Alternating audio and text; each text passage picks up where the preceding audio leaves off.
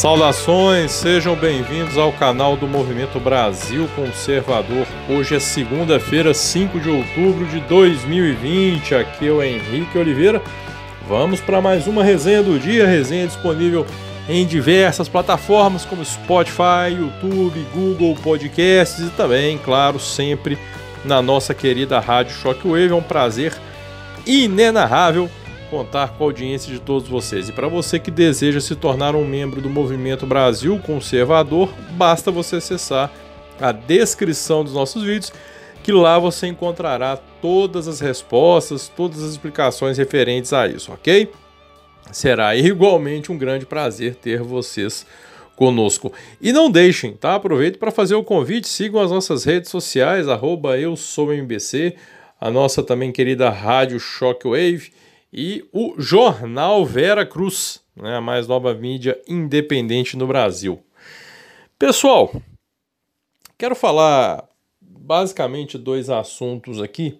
Primeiro, hoje, né, completando aí, nós estamos falando, se, muito se falou hoje sobre os 32 anos da Constituição, né, da nossa Constituição, promulgada em 1988.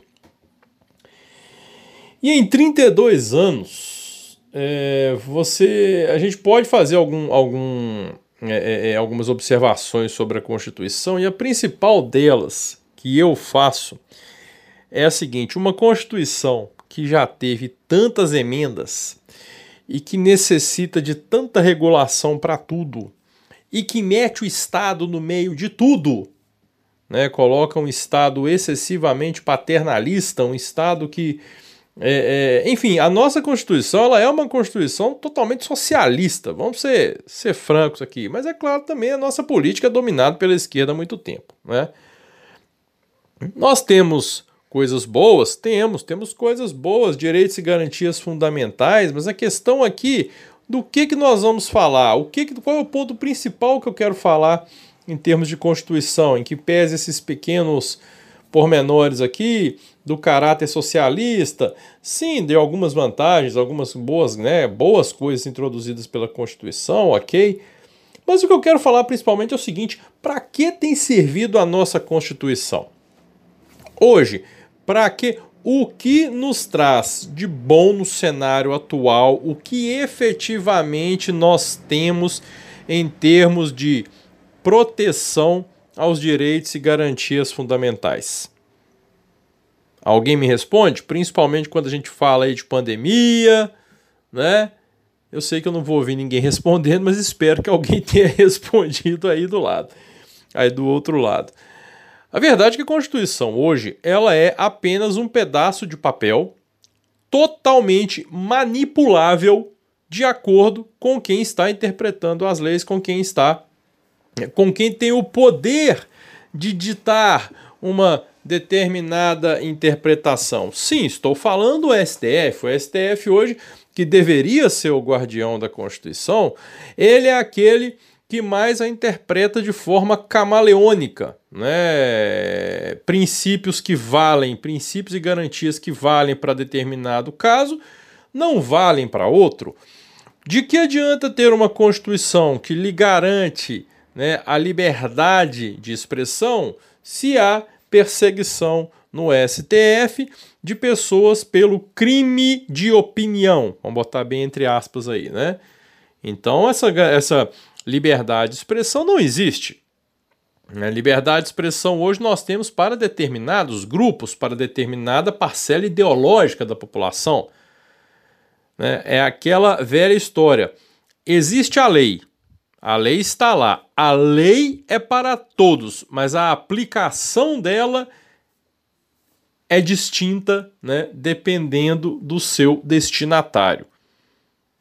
Quando você vê é, uma Constituição que é frequentemente atacada, né, frequentemente estuprada por interpretações diversas de acordo aí né, com a direção do vento, de acordo com os envolvidos na situação, você vê que não há muito o que comemorar nesses 32 anos de promulgação da Constituição de 1988.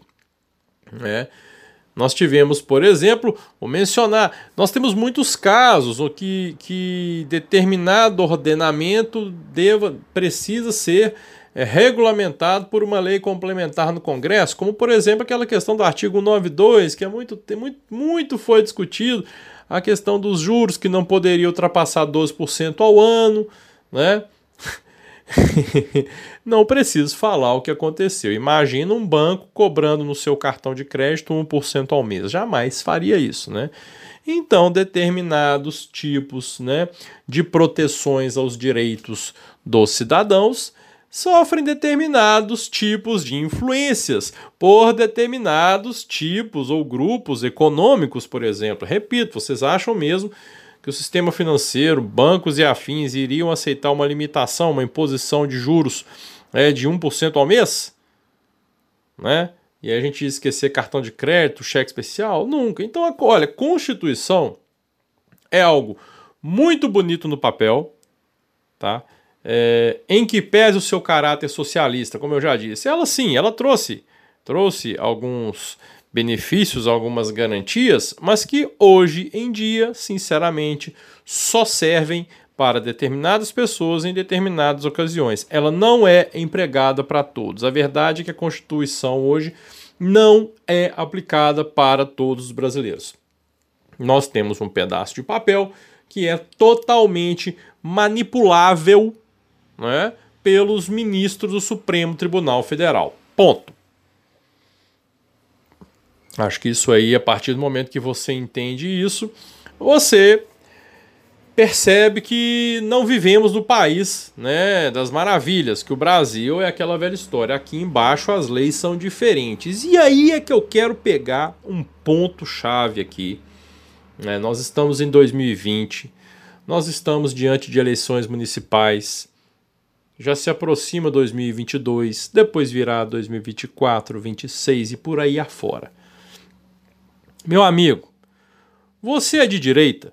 Eu vou falar para você que está me ouvindo e fale para os seus amigos, fale para os seus parentes, né, seus familiares aí. Você é de direita? Você é conservador? Então, na medida das suas possibilidades, pare de reclamar e bote a mão na massa. Entre para a política por que, que eu estou dizendo isso? Durante muitos anos nós demonizamos a política. A, a, a, direita demonizou a política com aquele discurso. Ah, tá entrando para a política é porque quer se dar bem. Né? E o que, que acontece? Com esse tipo de discurso em cima das pessoas, ocorre uma inibição natural e muita gente deixa de procurar isso pelas críticas que antecipadamente vai receber. Qual o reflexo disso? Você chegar, você observar quem são os candidatos, por exemplo, hoje em Rio e São Paulo. Vou falar de Rio e São Paulo, que são as maiores cidades do país. Poderia falar de BH também, né? Que tá brabo, a coisa tá feia aqui em BH. É, nós temos o Bruno Engler, o Alexandre Calil. Bruno Engler é um bom nome, mas só. A gente vai pegar o Alexandre Calil, vai pegar ali João Vitor Xavier. Gente, essa, é, tá, tá, tá difícil. Agora, eu vou falar de Rio e São Paulo, as duas maiores cidades do país. Vejam a total falta de opções de bons candidatos, de candidatos conservadores. Nós vamos para São Paulo, nós temos ali Joyce Hasselman, Guilherme Boulos, em qualquer país do mundo civilizado, Boulos estaria na, na cadeia há muito tempo. O cara que é candidato à presidência, o cara é candidato a prefeito e ainda é bajulado pela pela mídia. É o queridinho da esquerda. É, e aí você vai olhar até mesmo aquele que possivelmente receberá o apoio de Bolsonaro é Celso Russomano. Falta de opção, gente.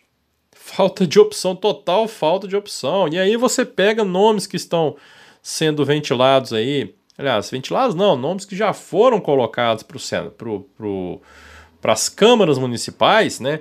São Paulo, por exemplo, temos aí o, o, o Edson Salomão, o, o, nosso amigo São Black, o, e no Rio temos o pastor Leomar, Canoas, Rio Grande do Sul, a professora Paula Marisa.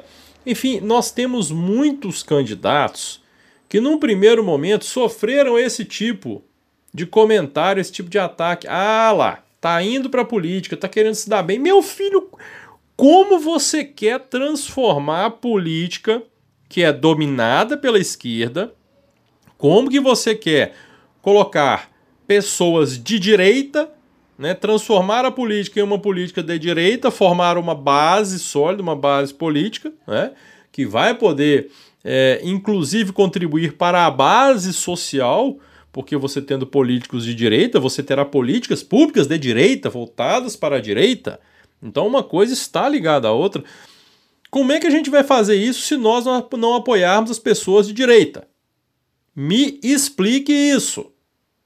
Então, meu amigo, você que está me ouvindo, repito, se você tem aptidão, você sente vontade de fazer algo, realmente, falo, te falo abertamente com toda sinceridade. Se você está pensando em entrar na política para se dar bem, não entre. Não entre. É? Agora, se você sente aptidão, sente vontade de fazer algo né, pelo país, para mudar esse país, vá. Não se intimide, não, não, não se preocupe com o que os outros vão dizer, porque você quer isso, você quer aquilo. Você tem que estar em paz consigo mesmo. O Brasil precisa de políticos de direita. Nós estamos presenciando aí claramente o que acontece num país quando você tem apenas um presidente de direita sem uma base forte. E aqui eu não estou entrando no mérito de nada. Porque aqui não, não, não interessa quem tivesse lá, fosse Bolsonaro, fosse qualquer outro presidente de direita, estaria sofrendo os mesmos problemas.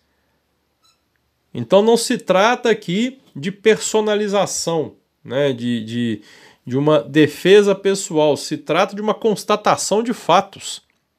Nós precisamos de políticos de direita, nós precisamos de políticos conservadores.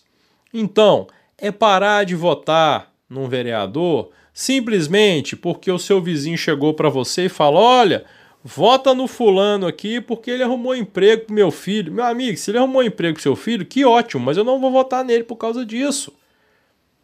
Pense, pesquise, veja se é uma pessoa alinhada com o seu pensamento, que defende os valores que você defende.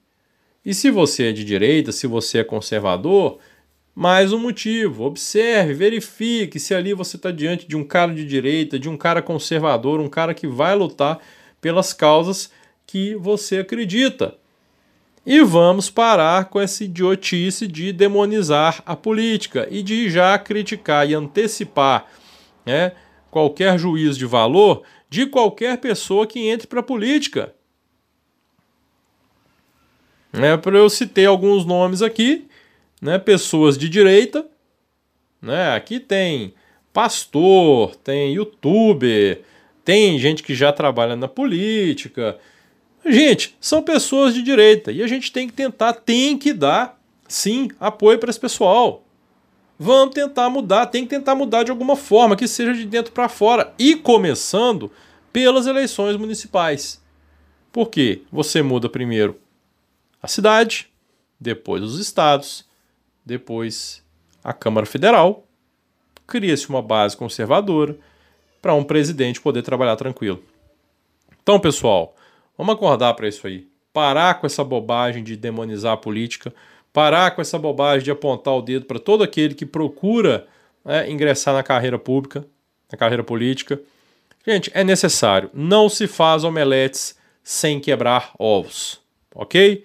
E para finalizar, eu mando aqui um chupa para o Zé de Abreu e o Hélio Schwartzman, né? Porque afinal de contas, Trump está se recuperando, já está deixando o hospital e indo para a Casa Branca.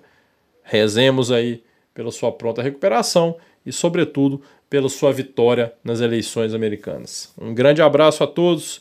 Se inscrevam no nosso canal, ativem as notificações, deixem o like aí no nosso vídeo e curtam, claro, sempre a nossa querida Rádio Shockwave. Pessoal, vou falar mais uma vez, mais uma vez. Cada um reage de uma forma, né? Cada um sabe onde o calo aperta, mas a hora é de cada um se perguntar o que eu posso fazer para mudar. Fiquem todos com Deus e até amanhã, se Deus quiser.